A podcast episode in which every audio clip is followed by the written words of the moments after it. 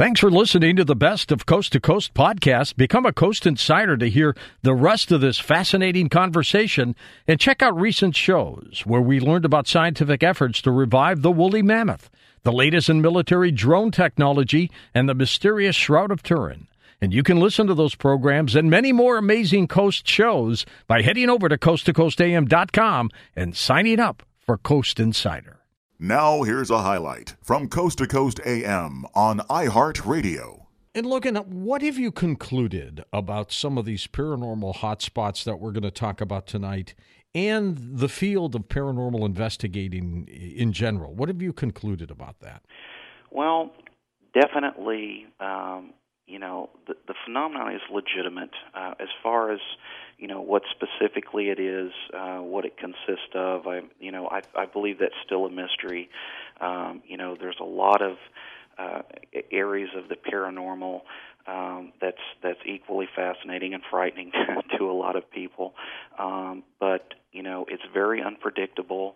Um, you know, in, in going out in places and being there numerous times under numerous circumstances, um, you really never know what's going to happen or really know what to expect. So, um, think being prepared and, and being aware of, of where you're at and and having everything um, that you're utilizing for investigation is, is very important. Um, but as I said before, you know, I've been to a lot of places and had a lot of uh, fascinating experiences, and it's just kept me going, and I, I think it'll keep me going for a long time in the future. I think so too. And you seem to enjoy doing this as well, which is important. Very much. I'm very passionate about it. Let's talk about the Haunted Heart of America. How did you go about finding the locations that you investigated? and wrote about? Well, the earlier investigations, uh, the local ones to me here, um, I had either found about through uh, word of mouth through people who had had stories and, um, and you know experiences out there themselves, or um, I had had a couple of books that were written that had. Uh, um, locations in different states and things like that. So I had kind of pursued that as as uh, a potential lead to to investigate. And you know, when I had started out, there really wasn't a lot of uh, paranormal networking here. You know, the TV shows had not spawned yet, and uh, there there was just not a lot of references and things to fall back on. So, you know, you're going into a lot of cemeteries and abandoned locations and referrals from people who you know think their house is haunted and things of that nature. So. Um, really a lot of the a lot of the earlier experiences were were local sites, places that had been reported to be haunted for years, and um, I decided those were probably the best places to start and you know kind of conduct research on. What do you think creates the haunted activity at some of these places? Well, specifically, um, you know, I, I really couldn't tell you. Um, you know, I know a lot of people believe that um, you know deaths and and violent deaths and trauma and, and things like that can actually create hauntings. And um, uh, a, there's a lot of theories as far as um, hauntings that can be brought into a location either um, through an individual or an object or something like that that can create a haunting. And other people believe that um, you know the the elements have to be right you know weather and location and um, burials and things of that nature that can actually do it. And I, I don't think there's anything really conclusive because um, there's a lot of things you know that that happen that that could or could not uh, contribute to a haunting. But it's definitely out there. Um, it definitely does exist. And again, like I said, just at this time, we don't know. Um, we don't know what those elements are that that um, really makes it up, or or um, causes it if you want to if you want to say that. When you investigate, do you go out with a team or you by yourself? Um, normally, I almost always uh, have a group with me. Um, I started out solo for a while. I had a, a friend that had gone with me, and I had formed a team um, al- almost 15 years ago, my, my first team, and I had cycled through a few more since then. But uh, right now, um, I have a small group of, of colleagues that um, I've been working with for a very long time, and uh, they're they're very um, well put together. They're very educated and um, good people to investigate with. So I primarily work with them and, and some guest investigators on occasion. Have you ever gotten to a point where you felt that your life or safety was in jeopardy? Well, um, yes and no. Um, you know, going out to places, um, more particular abandoned locations, locations, there's there's always a risk of um, d- danger from people that can be out there or wild animals and things like that. So that's definitely a, a safety concern. But in the spiritual sense, um, I, I've never really felt that um, that now I've I've been afraid. I've had the, I've had the fear put in me before, but I don't really know um, so much that I was in fear of, of potentially dying of something. But I did have one instance where I was physically um, uh, attacked and um, and knocked literally off my feet. And I did have a concern for my uh, for my colleagues at my at that point because I, I think that kind of breaks a threshold to where um, you really don't know what's possible at that point and what's going to happen next. And you know, the one thing I tell people that talk to me about investigations and going out is that above all, you know, safety is number one. And you know, I, I always tell people never put yourself in a position to where um, you know you may be in danger, or if you feel that way, you know, you always need to leave. But um, you know, there there has only been the, the one location, like I said, where I had felt um, something physical, and you know, I, I was concerned and had bruised, as a matter of fact. What happened to you there? Well, um, did you? I, I mean, did you instigate it because you were there? I mean, did you disrupt that spirit or something? Well, you know, it, it, that's a good question, um, and and I wrote about this place in my in my book.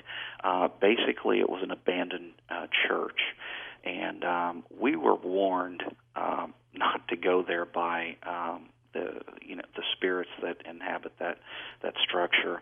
Uh, we had gone out previously, the first time we had ever stepped foot in there, as a matter of fact, and um, there were there were three of us, and we were walking around, and we were kind of taking photographs and kind of kind of getting a feel for uh, the layout of the place, and um, you know, kind of just doing like reconnaissance, if you will, and um, so we can go back and, and make a plan to come back and investigate. So we really weren't out there all that long but we were running audio um, from from the audio recorder, and um, we had left. We we weren't there an awful long time, but as we were coming back, one of the investigators started listening to the uh, to the audio, and um, he the first voice that we had caught had said, "You shouldn't be here," and um, he, he thought that was interesting. He pointed that out, and a little bit later uh, the voice had had remanifested, and it said, uh, "You shouldn't be here, or you're going to die."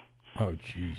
And uh, just what you want to hear, right? Right. You know, and so yeah, you know, um, could it have been something trying to scare us away? Yeah, possibly. I, I really didn't think it was anything of a violent or, or threatening physical nature at that point. I just said, well, you know, I, I've had, you know, uh, EVPs that said, you know, I'm going to get you tomorrow and, you know, things of that nature. And, and, and I kind of took it as a, you know, okay, we'll see. I'll, I'll come back and, you know, things would happen and things like that. But um, there, there really wasn't an overall concern of safety at that point. So we had um, rescheduled, and what had happened was we ended up going back out there, and uh, there was about six of us this time, and um, two two of uh, of my investigators had to wait in the car because one of them became violently ill hmm. um, on the on the uh, the property once they had stepped onto the property, and the other one was uh, was really scared, and so I, I told him you know wait in the vehicle and we would go in, and um, you know I, I really hadn't um, had didn't have any concern, and then uh, we were walking um, along the the floor uh, of the church, and there's a basement area that actually leads down to a basement that goes directly under the altar area there um, in the front. And um, I had started hearing some noises coming from the basement, and my first initial reaction was, you know, it's probably like an animal or or something crawling around in there. I, you know, I didn't automatically, you know, feel it was anything paranormal at the time, and so um, I shined my light down there, and I was kind of leaned forward, kind of hunched down mm-hmm. to see if I could see anything, you know, walking or moving or anything like that. And all of a sudden, um, this huge, like uh, almost like a big gust of wind, had come out from the stairwell, and a force something hit me um, so hard on my right shoulder that I it went back about six feet off of my feet and had caught myself and had landed. And um, my colleague that was um, alongside of me, you know, because I kind of froze because I I really didn't know what had just happened, and I asked him. I said, "Did you see what had happened?" And he said, "Yes." And I said, did you see what it was? And he said, no. And we kind of got into this little discussion. And I said, look, I said, whatever it was had hit me with a force. I said, I didn't like jump back. I didn't, you know, I, I wasn't trying to, to make up something. And he said, well, I know that, you know, you didn't do it because of the way that your legs were. You couldn't have jumped backwards like that from the way, you know, that I was standing and things or, or crouched forward or whatever. And uh, so we kind of thought that was strange, and we decided to continue. And um, we started walking around some more, and I got over to the area. I was I was looking outside, and I noticed that the dome light in my car was on, and I saw the two investigators in there. They were kind of moving around and things, and so I kind of focused in on them to see what they were doing, and my focus kind of went toward the um, left of the car, which would have been the driver's side, and I noticed there was a small, uh, slightly higher than waist high, uh, little black figure that was like peering in the window to them. Jeez. And uh, I was kind of moving around to see if maybe I was seeing a shadow that was, you know, somehow angled a certain way or whatever. And this, whatever it was, this thing had kind of turned around and saw me looking at it, and it was gone. Just that quick. And so um, I, I had, of course, told the investigators about that, and, and we kind of wrapped up after that and, and had gone home. But I, I did have um, what appeared to be um, a, a small bruise about the size of maybe a golf ball or so that was uh, that was on there. And we had gone back several times um, after that. Uh, believe it or not, everybody was, you know, saying, "Why would you go back?" You know, all this stuff had happened, and um, we had a whole lot of different experiences. And the one thing that was really bizarre about that place, and you know, I I don't really have any evidence to support this, but I do believe it. Um, I think every time we went out there with somebody new, somebody that had never been there before, uh, it was almost like they were showing off mm-hmm. or they were trying to make an impression or you know something would happen. Um, if we kind of went back you know with the the usual people uh, we didn't always have something that um, you know it wasn't really really active. You know we might hear some noises or or see a few things. So you know and again that wasn't conclusive but that was just kind of the way it had appeared. Um, and and um, got a lot of evidence out of there. It was a very interesting place. Listen to more Coast to Coast AM every weeknight at 1 a.m. Eastern and go to coasttocoastam.com for more.